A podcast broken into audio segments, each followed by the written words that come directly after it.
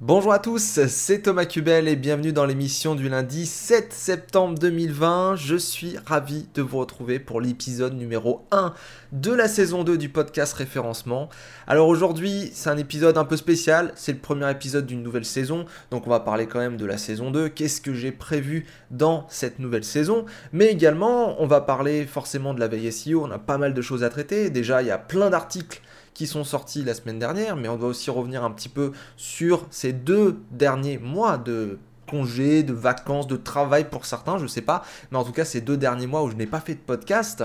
Et puis on ira bien entendu voir la météo des SERP, parce qu'il fait beau dans les SERP Google, et également on va répondre à un sujet aujourd'hui que j'ai choisi parce que voilà, je souhaite changer quelques petites choses dans la saison 2, je vais vous expliquer ça dans quelques instants.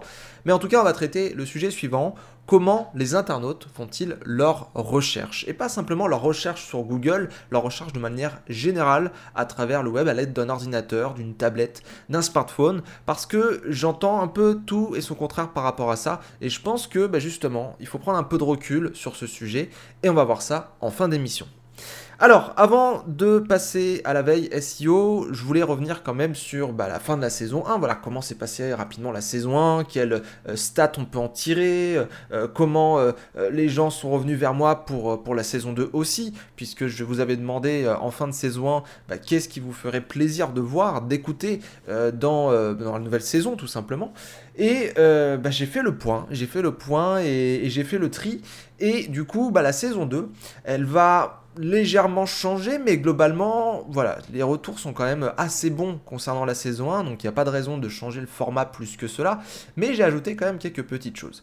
Alors avant de passer sur les nouveautés, je vais vous donner quand même quelques stats par rapport à la saison 1. Vous êtes quand même sur l'ensemble des auditeurs, donc l'ensemble des personnes qui appuient sur le bouton play, vous êtes quand même 50% à écouter tout le podcast, donc ça c'est quand même plutôt cool, ça veut dire que quand même il y a un bon taux de rétention et qu'une personne sur deux, une fois qu'il a démarré, il va jusqu'à la fin. Donc ça, c'est super cool et je vous remercie vraiment d'écouter tous autant le podcast parce que voilà, personnellement, des émissions audio, c'est pas quelque chose que j'écoutais énormément et je commence à trouver mon compte avec ce nouveau format et c'est plutôt sympa. Une autre stat aussi très intéressante, c'est que vous êtes en général entre 70 et 80% à écouter toute la veille SEO, voire même la météo des SERP. Donc ça veut dire que vraiment vous venez écouter le podcast déjà pour la veille SEO, vous écoutez l'actualité, vous voulez faire le point peut-être sur le domaine du SEO, voilà, c'est peut-être votre métier, c'est peut-être quelque chose que vous touchez quand même assez régulièrement et vous avez envie d'être tenu au courant en fait des nouveautés Google, d'éventuelles mises à jour, d'éventuels bugs, des actualités, des techniques, etc. Et ça c'est vraiment bien je trouve d'avoir une partie de l'émission qui vous correspond et que vous pouvez écouter chaque lundi et qui puisse vous aider dans votre travail. Parce que franchement, c'est vraiment flagrant. Dès que je regarde une stat sur chaque podcast, en fait sur chaque émission, je vois lundi X, lundi Y, lundi Z, il y a quand même une grosse courbe au début à 70-80%, puis ça chute après la météo des SERP. Vous commencez généralement à écouter, voir de quel sujet on va parler, mais ça dépend du sujet, je pense. Il y a des sujets qui plaisent plus que d'autres, et du coup, vous regardez un peu, vous écoutez un peu ce que c'est le sujet du jour, et si ça vous plaît, vous continuez, et vous êtes une personne sur deux, comme je le disais avant, à aller jusqu'au bout. Donc c'est vraiment super, donc merci vraiment à tous d'écouter ce podcast, merci à ceux qui le partagent, merci à ceux qui en parlent, j'ai vu que c'était cité dans quelques blogs, etc. Et ça n'a même pas un an, toute cette histoire, donc vraiment merci. Concernant les nouveautés maintenant de la saison 2, alors la saison 1, donc c'était toujours la même structure, tous les lundis, veille SEO, météo des SERP et un ou plusieurs sujets du jour. Alors cette année on va garder ce format là, c'est juste que j'ai rajouté quelques petites précisions dans les formats et j'ai rajouté une rubrique qui n'est d'ailleurs pas obligatoire chaque lundi puisque ça va dépendre des gens, de comment ils me font marrer, je vais vous expliquer ça. Alors globalement, déjà sur les retours que j'ai eu par rapport à la fin de la saison 1 et voilà ce que vous voudriez écouter dans la saison 2, il y avait vraiment 4 propositions qui ressortaient. Tout d'abord le fait d'inviter des personnes, faire des interviews de référenceurs ou de professionnels du marketing digital. Il y avait aussi le fait de faire intervenir des auditeurs en direct pour qu'ils puissent poser leurs questions avec leur voix, etc. Un petit peu comme dans l'émission La Quotidienne sur France 5. Il y avait aussi le fait de faire plus un format tutoriel pour les sujets du jour, donc expliquer étape par étape comment on fait quelque chose. Et puis, il y avait aussi la présentation de différents outils ou éventuellement des petits tips techniques avec des outils pour pouvoir faire du référencement. Du coup, sur ces 4 propositions, j'en ai retenu que 2. Pour moi, les interviews, tout d'abord, ça c'est... Alors c'est super, dans le sens où je sais qu'il y a beaucoup d'émissions audio qui fonctionnent là-dessus, mais je vous assure, c'est une galère. Très clairement, moi j'ai fait des interviews vidéo depuis, je sais pas, peut-être 2015, un truc comme ça, j'ai dû commencer, puis j'ai poursuivi ça, voilà, au début assez régulièrement, puis après c'était vraiment une fois par mois, une fois tous les 2-3 mois, et je peux vous assurer que c'est compliqué de trouver des invités. Sur les environ 30 épisodes que j'ai fait en vidéo, voilà, les fameux podcasts SEO comme j'appelais ça à l'époque. Aujourd'hui, je vais plutôt parler d'interviews pour pas que ça fasse doublon avec cette émission que vous écoutez aujourd'hui. Très clairement, il y a 30 personnes qui sont venues sur 3-4 ans et j'ai dû contacter 60 à 90 personnes au final. Et en fait, il y a vraiment 2 tiers des personnes qui disent non. Et ça, c'est la réalité un petit peu, on s'en rend compte, voilà, quand on est dans les coulisses, mais les gens ne veulent pas passer en vidéo, les gens ne veulent pas parler en direct, live, tout ça, sans... voilà, ils n'ont pas le contrôle, ils ont peur, ils sont timides, ils disent qu'ils ne savent pas parler, qu'ils n'ont rien à dire, etc., etc. Alors les excuses, j'ai eu toutes les excuses du monde, hein, et je leur en veux pas à ces personnes-là. Mais c'est vrai que c'est pas facile de prendre la parole et surtout de rester sur le web. Il y a des gens qui veulent bien intervenir en conférence, parce que c'est live et tout, mais voilà, c'est une conférence, c'est préparé, il y a des slides pour s'appuyer dessus, etc. Là, c'est vraiment, on se lance un peu dans le bain, on est filmé, on est enregistré, et puis la personne qui nous interviewe garde trace des choses. Alors moi, je suis quand même assez ouvert, hein. Il y a des interviews, par exemple, vous allez sur la chaîne, elles ont disparu. Et je vous dis pas lesquelles, mais c'est parce que les personnes m'ont demandé de les supprimer, parce que elles avaient changé de métier, parce que vis-à-vis de leur employeur, il fallait que ça bouge, ou d'autres choses. Voilà, c'est arrivé. Donc vous voyez, c'est pas forcément très simple, déjà de base, d'avoir des invités. Et vous imaginez, si tous les lundis je devais avoir un invité, ça serait vraiment très compliqué. Donc je n'exclus pas de faire une interview peut-être voilà, une fois par trimestre, par exemple, en avoir 4 dans l'année. Mais voilà, faire ça tous les lundis, c'est trop gourmand en temps. C'est trop gourmand en recherche, négociation, etc. avec les gens. Donc j'ai décidé d'écarter cette option-là. Concernant les questions d'auditeurs, alors... type, voilà, je pose ma question en direct chez Thomas Cubel et puis moi, ensuite, j'y réponds. Personnellement, je trouve que le retour sur investissement n'est pas fameux. Je vais pas aller chercher quelqu'un, regarder si il a un bon micro, me caler en rendez-vous avec cette personne pour qu'elle me pose sa question pendant 15 secondes.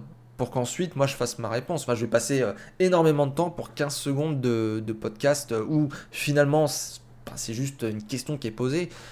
Voilà, il y aura un échange type interview, je dis pas, ça serait beaucoup plus héroïste, beaucoup plus intéressant, mais poser une question pendant 15 secondes pour ensuite y répondre, c'est moyen, quoi. Donc voilà, j'ai décidé d'écarter vraiment ces 2 propositions, le fait d'avoir des invités et des auditeurs.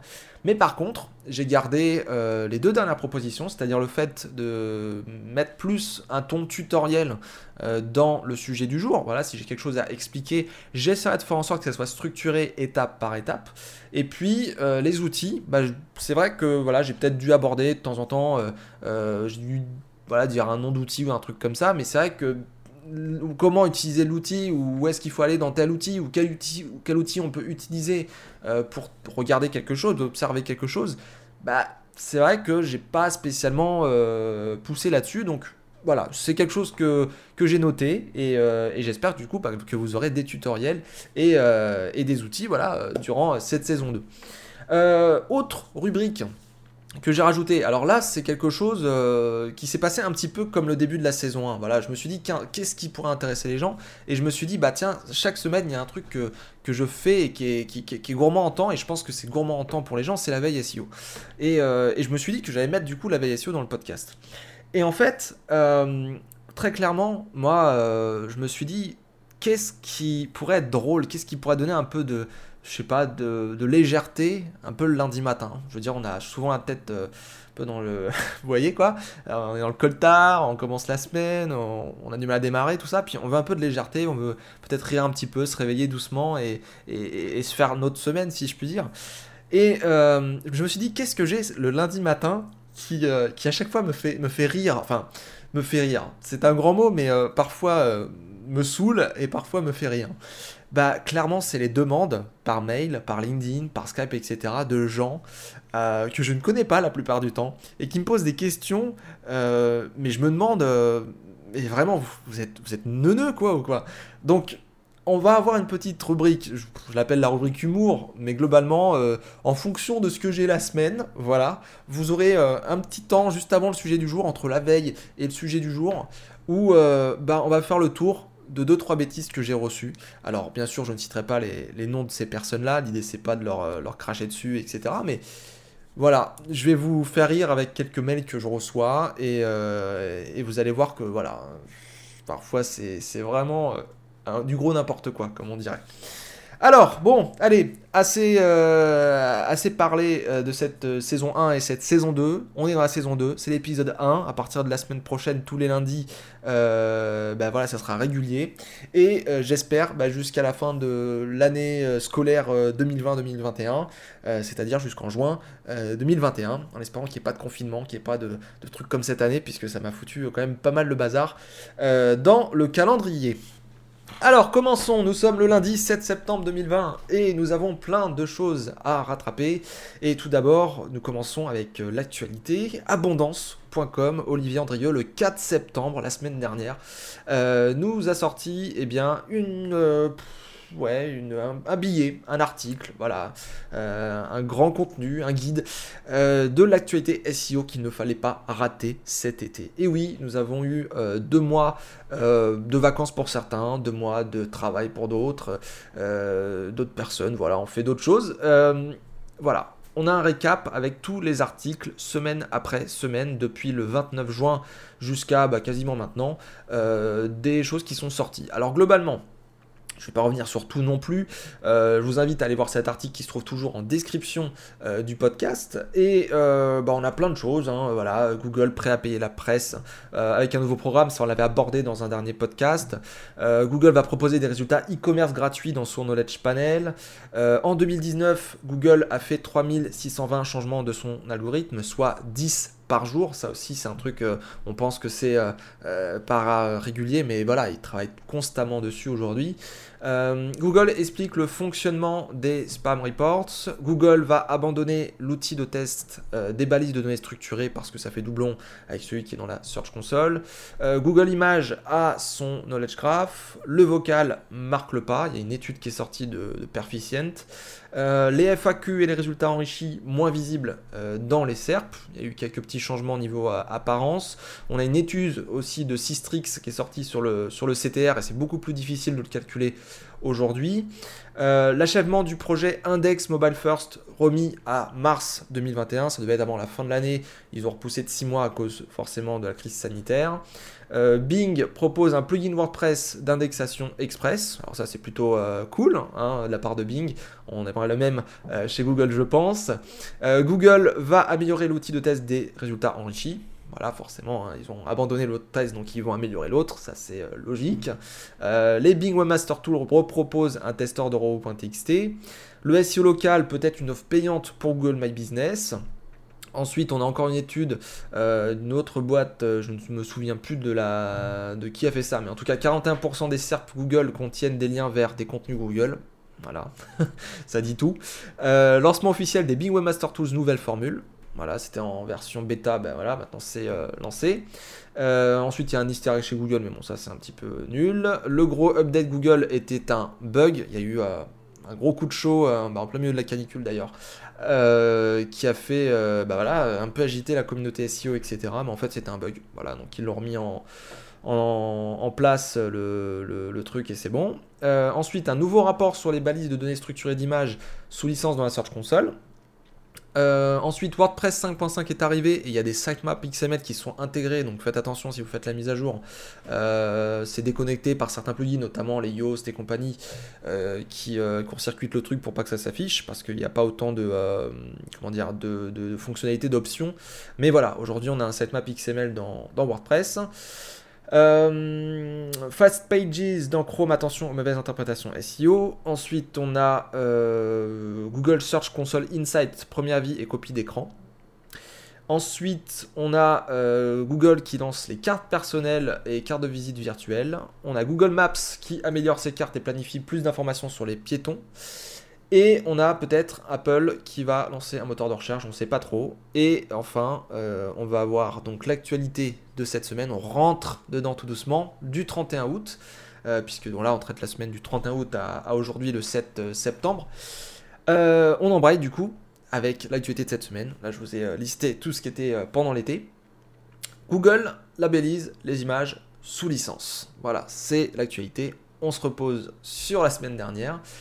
Donc chez Abondance, 1er septembre 2020, donc, Google a décidé d'afficher des licences, en fait les licences directement dans Google Images. Alors c'était déjà plus ou moins le cas, il y avait une option qui permettait d'afficher, voilà, est-ce que vous pouvez réutiliser cette image, est-ce qu'il y a une utilisation commerciale ou pas, des choses comme ça.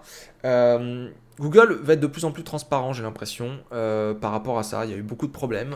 Moi-même, je me suis fait avoir plus d'une fois à des moments parce que c'était pas forcément très clair. Et Google, du coup, a ajouté un badge intitulé sous licence. Voilà, et quand vous regardez l'image, c'est écrit voilà, que cette image, faut peut-être s'acquitter de droits d'auteur, des choses comme ça. Donc c'est plutôt bien, je trouve, parce que ça évite que des gens se disent « Ah bah tiens, cette photo, il n'y a pas de filigrane, donc je peux la prendre sans problème. » Bah non. Peut-être pas en fait.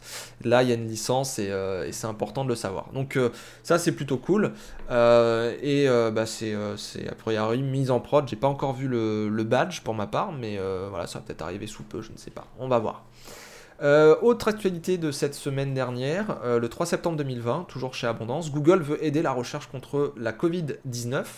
Donc en fait, Google, vous le savez, récupère énormément de données. Donc ils ont mis sur Google Cloud un programme pour aider la recherche contre la Covid-19, cette fameuse pandémie là qui est en cours, et donc voilà, il y a un ensemble de données qui est disponible que vous pouvez télécharger et qui est à destination donc des scientifiques pour qu'ils puissent voir peut-être ce que recherchent les gens, les symptômes, etc. Donc c'est plutôt intéressant et je trouve ça très très bien que Google mette ça à disposition. On a ensuite chez arobasenet.com le 31 août les nouvelles fonctionnalités du plugin AMP for WordPress 2.0. Donc on avait un plugin AMP qui était sorti pour WordPress et là ça avait une nouvelle version. Franchement ils ont ajouté beaucoup plus d'options. Donc ils ont pris en compte un petit peu l'actualité avec les Core Web Vitals, etc. Et on peut modifier l'apparence de AMP. C'est vrai que AMP, moi, ce que je lui reproche depuis le début, c'est que c'est un petit peu... C'est juste le contenu, quoi. C'est juste parser le contenu, récupérer le contenu, l'afficher un peu sous format un peu moche, on va pas se le cacher. Alors, c'est bien d'un côté, parce que c'est vrai que c'est beaucoup plus rapide comme ça, mais c'est vrai que, voilà, quand on a un site, on veut être rapide, et en même temps, on veut avoir un minimum de design, faut tout de suite aller mettre les mains dans le cambouis avec l'AMP HTML, mettre un petit peu de couleur, mettre un petit peu de mise en page, etc. Et c'est vrai que pour quelqu'un qui ne connaît pas du tout AMP et qui n'est pas développeur, ça peut vite être une contrainte de faire ce genre de choses. Et donc là, ils ont sorti dans la version 2.0 quand même un petit éditeur, un petit truc sympa pour changer le CSS rapidement. Vraiment, moi, je trouve ça beaucoup mieux. C'est pas encore le top du top, mais la version 2.0 quand même est prometteuse et montre que ça avance concernant ce plugin. Et j'espère du coup que voilà, on va pouvoir faire pas mal de choses. Il faut encore que je le teste personnellement, mais voilà, les captures d'écran sont prometteuses et j'espère que ça va petit à petit s'améliorer tout en ne tombant pas forcément dans un Wix, si je puis dire. C'est que voilà, l'idée c'est d'avoir une version quand même allégée et l'idée c'est pas d'avoir un thème ultra gourmand et ultra lourd, ça serait complètement contraire au projet AMP. Donc voilà, on va voir comment ça va évoluer, mais ça a l'air d'aller dans le bon sens. Donc je vous laisse aller voir l'article et du coup la nouvelle version du plugin pour voir qu'est-ce qui est disponible sur ce plugin. Ensuite, on a une info Google Ads, toujours chez arobasenet.com. Google Ads va limiter le rapport sur les thèmes de recherche. En fait, il y a certaines requêtes, tout simplement, qui n'ont pas de données significatives selon Google Ads. Et du coup, Google Ads va un peu enlever toutes ces requêtes qu'il considère un peu comme inutiles pour faire des campagnes, etc. Donc bon, c'est un petit peu dommage parce que même si voilà, il n'y a pas beaucoup de données significatives, tout ça, et qu'il y a même des enjeux derrière, notamment de vie privée, tout ça, c'est vrai que c'est dommage parce qu'on peut quand même faire des campagnes avec ces requêtes-là, et il y a peut-être des gens aujourd'hui qui récupèrent peut-être des leads, des choses comme ça avec Google Ads. Et là, on leur supprime une partie peut-être de leurs requêtes, et du coup, on va moins pouvoir capturer de CA, de chiffre d'affaires. Donc, je ne suis pas expert Google Ads personnellement, mais moi, je trouve ça un petit peu dommage parce que je sais qu'on ne peut pas activer des campagnes déjà parfois quand il n'y a pas de volume ni rien. Et là, en fait, j'ai l'impression qu'on est encore de plus en plus limité, quoi. Finalement, on paye pour des requêtes de plus en plus généralistes, avec du volume, etc. Et on ne peut pas choisir vraiment nos mots-clés. C'est dommage parce que si ça se trouve, ça pourrait être très très intéressant et ça pourrait quand même bien convertir. Enfin, c'est le principe quand même de la longue traîne un petit peu qui a un taux de conversion élevé et peut-être un volume petit peu plus petit, quoi. Donc bon, c'est un peu dommage. Voilà, si vous faites du Google Ads, allez voir l'info parce que ça va peut-être changer vos campagnes du coup et du coup vos retours sur investissement. On continue, on passe chez webmarketing.com, 5 optimisations Google My Business et vos avis en 2020. Ça a été écrit par Jamie Lee, que je connais assez bien. On avait discuté il n'y a pas si longtemps de Google My Business justement. J'ai fait une formation sur Google My Business et pour ceux qui l'ont prise, allez voir cet article parce que ça reprend certaines choses que j'ai indiquées dans cette formation gratuite qui est disponible, je le rappelle, sur Udemy et sur tuto.com. Donc voilà, ça parle de revendiquer ou créer sa fiche Google My Business, ça parle de bien remplir sa fiche, ça parle d'obtenir des avis et ça parle surtout d'un outil que j'ai eu l'occasion de tester qui s'appelle LocalRanker et je vous invite vraiment à aller le voir. Vous avez d'un côté, à côté de LocalRanker, un outil d'audit rapide de Google My Business, de votre présence locale, et vous avez tout un tas d'outils dans LocalRanker qui vous permettent de suivre les avis Google My Business, d'avoir une centralisation de vos informations et pas que avec Google My Business, même avec d'autres choses. L'idée, c'est vraiment d'obtenir le plus d'avis possible et c'est quelque chose qui s'adapte vraiment à chaque structure, chaque entreprise parce que justement LocalRanker accompagne vraiment et fait un dashboard pour chaque entreprise. Donc allez voir cet article, ça vous permet déjà d'avoir une bonne fiche Google My Business et aller tester LocalRanker qui a donc été créé par Jamie Lee parce que ça a l'air d'être vraiment bien. Moi, ça m'a fait en tout cas très très bonne impression. Un autre article, alors on passe dans la sphère un peu anglophone, How to configure goals in Google Analytics, comment configurer les objectifs dans Google Analytics. Je sais que Google Analytics, c'est pas forcément inné chez tout le monde. Moi personnellement, c'est quelque chose que j'utilise. Mais ça me gave assez rapidement la configuration parce que je trouve que Google Analytics est pas forcément super simple. Vous prenez Yandex Metrica par exemple, je suis beaucoup plus à l'aise là-dessus que Google Analytics. Google Tag Manager, c'est pareil, je préfère laisser ça à quelqu'un qui fait ça toute la journée plutôt que passer des heures et des heures à configurer ce truc. Enfin, moi personnellement, je préfère observer, analyser les données plutôt que configurer les objectifs, configurer tous les tunnels de conversion et tout. Là, vous avez un excellent article étape par étape qui a été créé par, je ne pourrais pas dire son nom, Euyomn, je ne sais pas comment ça se dit, Euyomn Kim Euyomn, voilà, le 1er septembre 2020. C'est sur portent.com, sur le blog. Et vous avez quelque chose étape par étape, les objectifs d'engagement, les objectifs de destination, les événements, etc. Enfin, vous avez tout un tas de choses qui sont assez intéressantes. Et je vous invite à aller le voir. C'est un petit article, il n'est pas forcément très long, mais ça vous permet d'avoir une vision quand même assez structuré de comment on configure les objectifs sur Google Analytics. On continue sur searchenginejournal.com. C'est un article de Manish Duareja. C'est vraiment difficile de dire leur nom, je suis désolé. 5 septembre 2020. Du coup, ça parle des pages orphelines. Comment trouver ces pages orphelines sur son site. Vous savez, ce sont ces pages qui n'ont aucune liaison vers elles. C'est des pages que vous avez créées et puis Google ne peut pas forcément y accéder, ou il y accède parce que il les a trouvés un peu par hasard, mais c'est pas dans la structure de votre site. Et comment les trouver? Comment les trouver ces pages-là? Comment faire en sorte que ce soit dans votre maillage, que le PageRank circule, que ce soit bien indexé, etc. Suivez cet article. Il est en anglais, mais il est assez simple à comprendre et ça permet de prendre conscience que vous avez peut-être des pages qui sont un petit peu cachées et qui sont un petit peu absentes peut-être d'index Google et qui ne se positionnent pas. Donc allez voir cet article de Search Engine Journal. C'est sorti la semaine dernière. On continue chez Search Engine Roundtable cette fois. Barry Schwartz, Google, we don't have a concept of toxic domains. Nous n'avons pas de concept de domaine toxique. John Mueller a répondu que il n'y avait pas, cette chose-là. Alors pourquoi il a répondu à ça? Parce que dans un outil qui s'appelle SMH, vous le connaissez sûrement, il y a notamment dans l'outil OD de backlink, etc. Et on pourrait même parler aussi de Cognitive SEO ou d'autres outils de la sorte qui analysent les backlinks. On a ce concept de ce sont des domaines liens naturels, on a des liens ici toxiques, on a des liens, on ne sait pas trop, ils sont potentiellement toxiques. Ce concept, John Mueller le dit, n'existe pas. Voilà, il n'utilise pas ce genre de concept.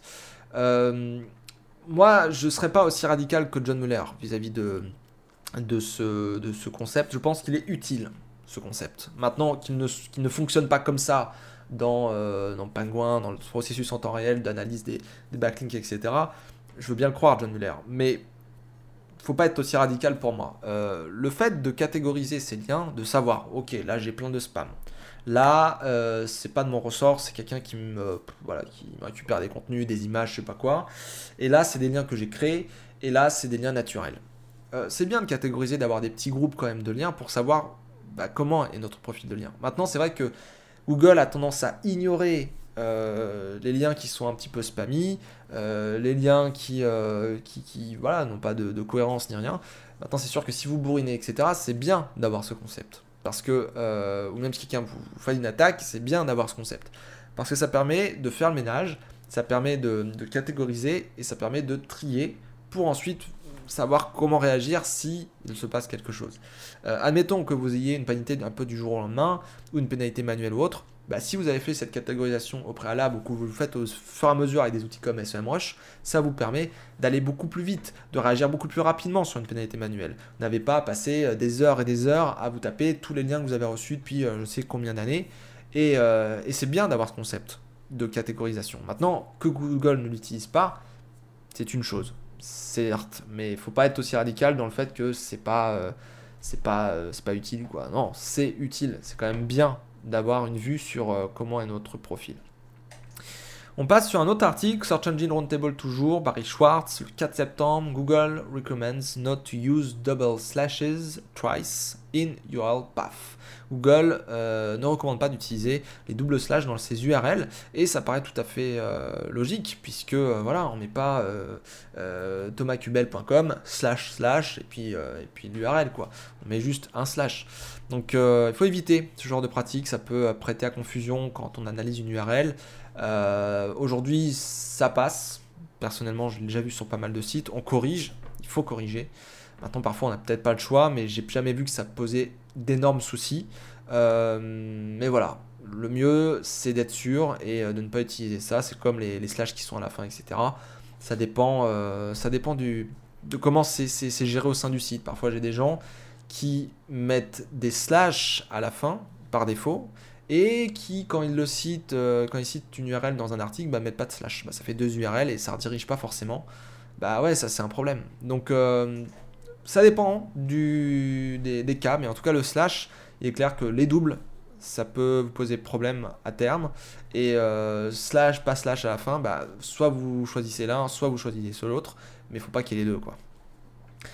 On termine l'actualité avec une information sur un outil qui est quand même relativement utilisé, mais qui est voilà, pas forcément super intéressante plus que ça. Si vous utilisez Moz et que vous regardez le Page Authority, le PA, il y a une version de Page Authority qui va sortir la 2.0 a priori, et elle va arriver donc ce mois-ci. La date est en bas de l'article, c'est le 30 septembre 2020.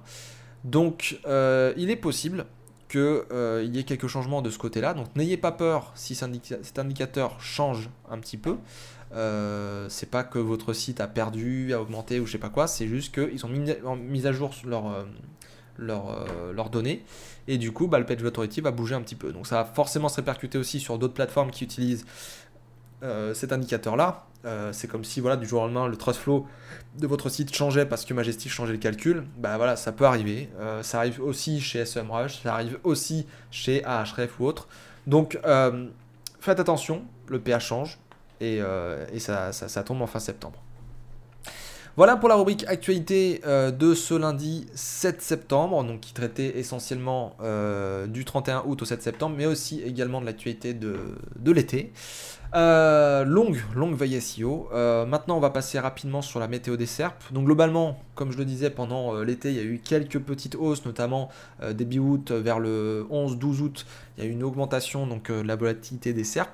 En ce qui concerne les semaines après, il n'y a pas eu grand-chose, et cette semaine dernière, il n'y a pas grand-chose, honnêtement. Il y a eu quelques mouvements, on m'a remonté dans le monde du jeu vidéo, et également dans d'autres thématiques. Vous pouvez aller voir SMH Sensor pour regarder ça.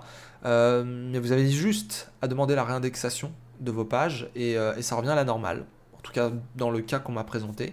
Donc est-ce que c'est un bug ou pas? Je n'en sais rien, mais en tout cas en moyenne sur SEMrush Sensor et les autres, Algorou, tout ça, ça bouge pas trop ces derniers temps. C'est vraiment voilà, début août et fin juillet où on a eu un truc, mais ça va.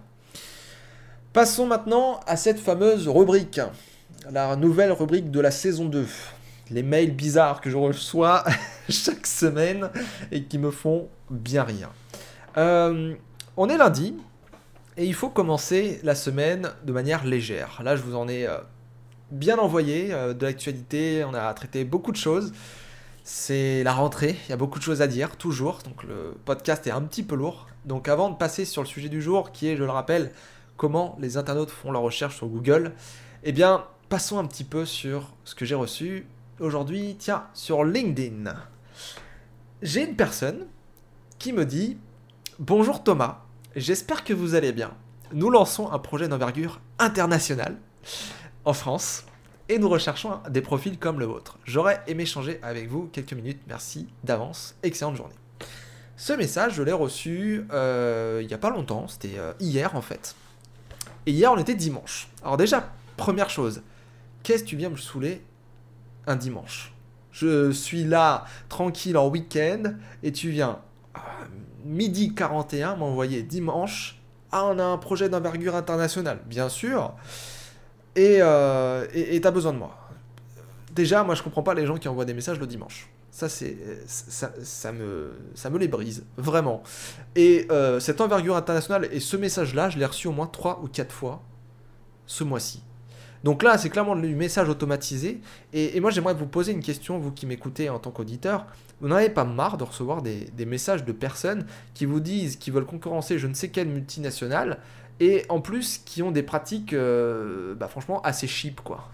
C'est HEAP, vous savez, du pas cher automatisé à mort, et où la personne ne sait pas du tout parler français, et où le projet, franchement, il sent le pétard mouillé, quoi. Moi, personnellement, ça me gave et ça m'irrite complètement, comme dirait... comment il s'appelle déjà, le mec de... on fait n'importe quoi et n'importe qui. Je sais plus, Rémi Gaillard. Voilà. Ça m'irrite ce genre de personnes qui nous contactent et qui disent ça. C'est assez fou. J'en ai un autre là, aussi très intéressant. Alors, How you interest paid guest posting. Alors déjà, bonjour. Alors c'était ce matin, ça, 8h51. Bonjour. Je sais pas, déjà, bon, on se connecte sur LinkedIn, on se connaît pas, t'as pas de photo de profil, je vois juste un petit « Ah !» Et puis je vois que t'es Search Engine Optimization Specialist at... je vais pas le dire. On dit bonjour, quoi. Je sais pas, good morning, hello, hi Thomas, un truc comme ça. Alors déjà que moi je suis français, tu me parles en anglais, déjà que je te connais pas, on vient juste de se connecter, tu veux me proposer tes services de guest posting payant, enfin... Non, je suis pas intéressé, quoi. Je sais pas, on essaye de devenir copains avant, quoi. On essaye de dire alors, qu'est-ce que tu fais dans la vie, ou un truc du genre. Enfin, vous êtes commerciaux, vraiment. Enfin, je sais pas, moi, j'ai vraiment un problème avec ces gens-là qui nous contactent par mail, qui nous spamment sans cesse.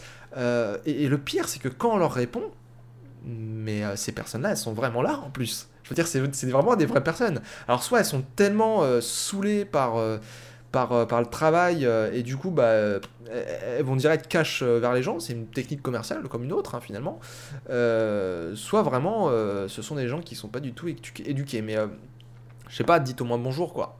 Dites au moins bonjour, moi ça me saoule, j'ai pas envie de vous répondre, et faut pas s'étonner après qu'on vous réponde pas, les gens. Et puis j'en ai un autre là, alors ça c'est du genre... du genre de JP Fanguin, la question est vite répondue, vous voyez. Hello Thomas, j'aide les indépendants à obtenir leur emprunt immobilier via un service de mise en relation avec des courtiers compétents et adaptés à leurs besoins. Si c'est un sujet qui vous intéresse par curiosité ou autre, un plaisir d'échanger avec vous. Super, super.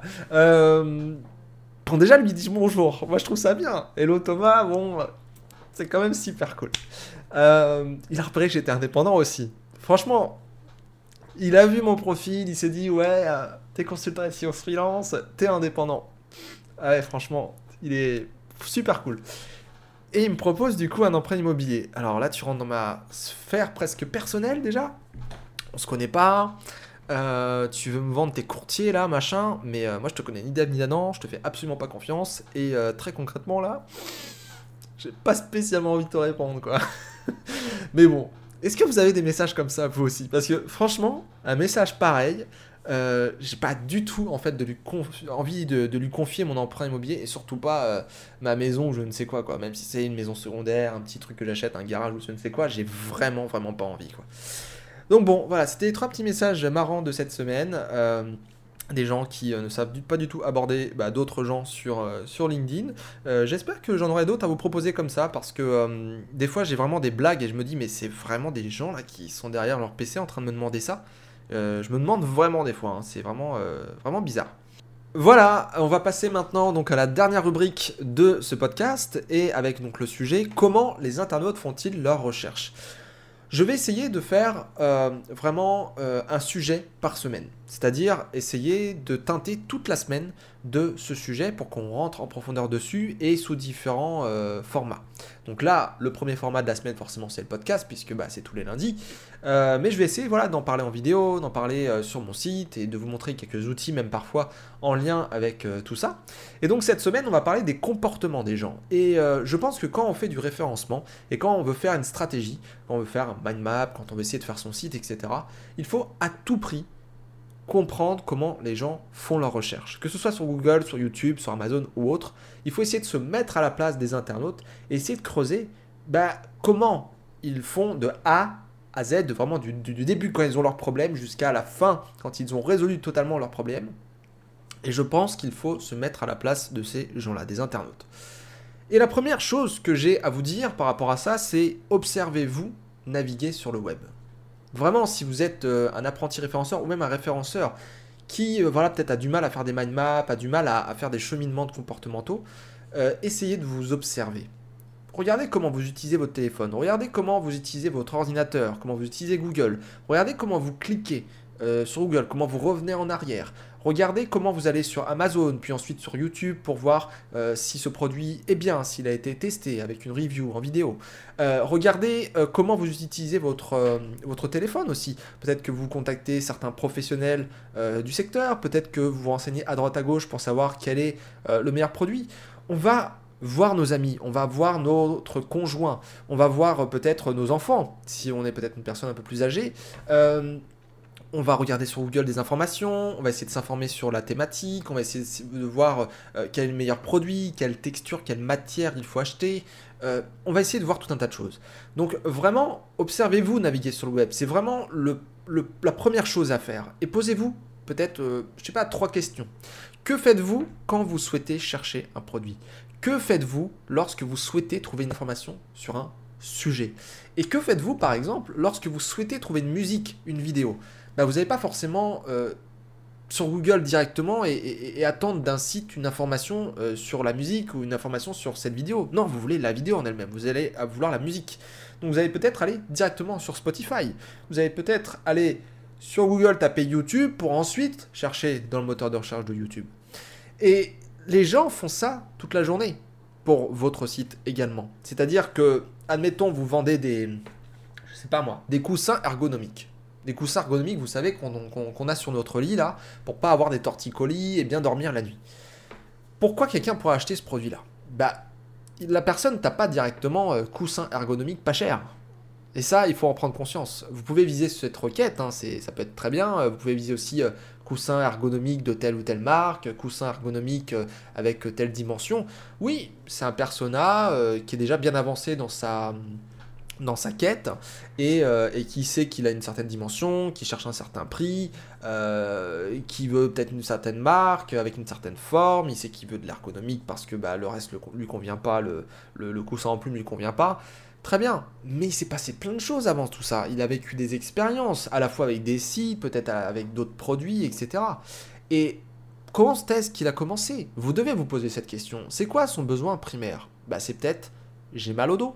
C'est je me suis réveillé un matin, je me suis levé, j'avais le dos en vrac, j'avais un torticolis, j'avais mal, j'en ai parlé à mon conjoint qui m'a dit d'aller voir un médecin, d'aller voir un kiné ensuite, un ostéopathe. Enfin, il est passé, ça se trouve, par plein d'étapes. Il a fait plein de recherches avant sur quel professionnel chercher, sur je sais pas moi, lumbago, problème lombaire, problème de torticolis, mal au cou, enfin... Il s'est renseigné sur les différentes pathologies autour du mal de dos, autour du mal de cou. Il est allé voir son médecin généraliste qui lui a prescrit certains médicaments, de faire certains exercices physiques. Peut-être qu'il a fait un nouveau sport pendant l'année. Peut-être qu'il fait des exercices tous les matins pour éviter d'avoir mal au dos. Et finalement, bref, tout ça n'a pas fonctionné. Et il est arrivé à « Ah, mais peut-être qu'il faut que je change ma literie ». Et il a changé son matelas, et puis il a changé, je sais pas moi, sa posture pour dormir, et puis il a pris un truc pour cacher ses yeux, pour dormir mieux, être dans le noir, j'en sais rien. Bref, il a peut-être fait tout un tas de recherches, il a peut-être acheté tout un tas de produits, et finalement vous êtes peut-être son dernier espoir. J'ai besoin de changer mon coussin. Et là, il va se poser la question, et là on se rapproche déjà un peu plus de votre thématique, on est sur quelqu'un qui connaît déjà un peu plus ses besoins, qui sait que c'est peut-être sa literie qui doit changer, et son coussin, et il va se poser la question, ah, quel coussin choisir? Et puis là, bah, il va voir qu'il y a différentes positions, qu'on prend un coussin en fonction de la position qu'on a, en fonction des problèmes qu'on a, en fonction de la literie qu'on a, qu'il y a différentes marques, et il y en a d'autres qui sont bien, d'autres qui sont un peu moins bien... Ouais, bon, c'est un gros travail de recherche. Et finalement, vous, je vous accuse un peu quand je dis vous. Nous, généralement, quand on est référenceur, voilà, on va se mettre tous dans le même panier, on a tendance à aller direct cash sur le chiffre d'affaires, directement sur le produit, à être auto-centré sur son entreprise. Et finalement, c'est quand on est freelance, et c'est peut-être pour ça finalement que j'ai un peu plus de facilité aujourd'hui. Quand on est freelance, on travaille pour des entreprises. On travaille pour des entreprises, je répète bien, pour des entreprises. Donc on a un point de vue extérieur quand même. Et le point de vue extérieur est très utile quand vous avez affaire à quelqu'un qui vend des coussins. Parce que vous allez pouvoir lui dire tout ce que je viens de vous dire. Mais la personne en face, elle n'a pas forcément... justement cette vue là et elle se focalise que sur les requêtes qui sont proches de son produit et comme je vous le disais au départ, bah, coussin pas cher, coussin par dimension, coussin avec telle ou telle marque. Et c'est bien d'avoir ces pages là, c'est bien de viser telle requête, mais c'est concurrentiel et bah, vous faites on va dire, du trafic qualifié, mais il va falloir beaucoup de backlinks, il va vous falloir faire une landing page nickel, il va vous falloir vraiment taper fort pour acquérir ce genre de requête et juste simplement exclusivement ce genre de requête. Donc pourquoi ne pas par exemple partir sur un autre angle qui va vous permettre de devenir la référence sur le web, la référence en termes de contenu, c'est-à-dire du besoin informationnel au besoin transactionnel. Vous dire, ah tiens, bah, je vais traiter toutes les questions autour de la literie, des pathologies, des problèmes de dos, des problèmes de torticolis, etc. Voilà, je vais traiter tout ça, de comment choisir son coussin, de voilà, qu'est-ce qu'il y a comme produit autour du sommeil, qu'est-ce qui peut causer les problèmes que vous avez, pourquoi on ne mettrait pas des petits outils en ligne, un petit questionnaire, un petit quiz, tiens, j'ai tel problème, etc. Et je tombe directement sur le produit. Voyez la chose, comment les internautes font-ils leurs recherches? Bah, elles utilisent tout un tas de questionnaires, tout un tas de quiz, tout un tas de vidéos, tout un tas de e-books, tout un tas de livres, tout un tas de professionnels, tout un tas de blogs, tout un tas de sites spécialisés pour pouvoir faire leurs recherches. Ces personnes-là vont aussi avoir tout un tas d'expériences et passent sur le web, en dehors du web. On va poser des questions à nos collègues, on va poser des questions à nos, je sais pas, nos amis, à nos conjoints, etc. Et finalement, ouais, il se passe énormément de choses quand on fait des recherches sur le net. Donc la première chose que j'ai à vous dire, c'est observez-vous naviguer sur le web. Et la deuxième chose que j'ai à vous dire, c'est explorer les flux d'utilisateurs. Comment les gens font, vous savez, des espèces de bonds d'une requête à une autre requête, d'un site à un autre site, d'un résultat à Google à un autre résultat à Google. Pourquoi ces personnes-là naviguent et font certaines actions? Cliquent sur un menu, cliquent sur un bouton, cliquent sur un lien, lisent tel paragraphe et pas l'autre. Vous voyez le truc? Il faut tout le temps être dans l'analyse, dans l'anticipation et imaginer le parcours finalement de votre futur client ou de vos clients actuels. Posez-leur la question, comment vous avez fait pour nous trouver? C'est une bonne question. Mais vous allez voir que on a tendance à se focaliser sur une requête. Tiens, je suis numéro 1 sur telle ou telle requête. Ouais, très bien. Mais le cheminement complet, tu l'as compris ou pas? De A à Z et pas de Y à Z. Vraiment de A à Z. Est-ce que tu l'as pigé ton client? Est-ce que tu as pigé comment il fonctionnait?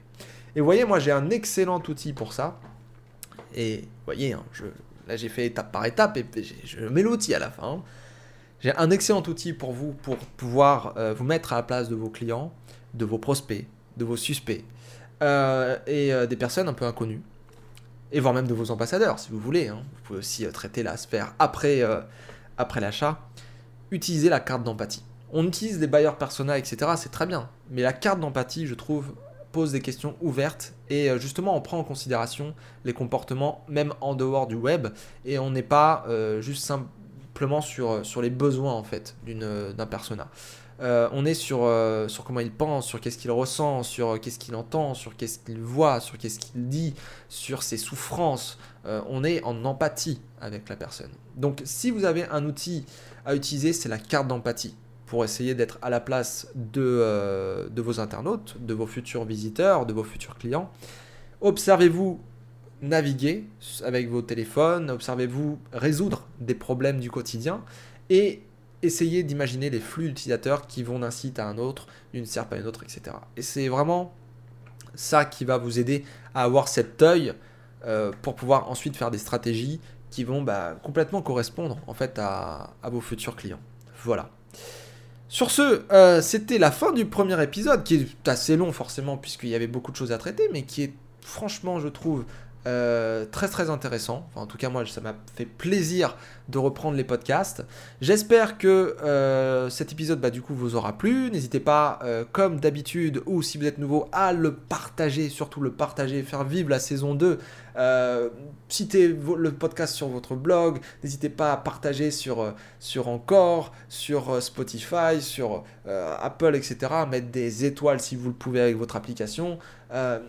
Vraiment, un grand merci pour la saison 1. J'espère que la saison 2 va très bien se passer et qu'elle va vous plaire. On a plein de choses à traiter chaque lundi. Et je vous dis donc, eh bien, à la semaine prochaine, on sera, je ne sais pas, 14. Voilà, on sera le 14, lundi prochain. Et on traitera du coup l'actualité de la semaine qui arrive, qui va sûrement être riche en rebondissements et en actualité, puisque c'est la rentrée, les amis. Et je vous souhaite une très bonne rentrée. A bientôt, chers amis référenceurs.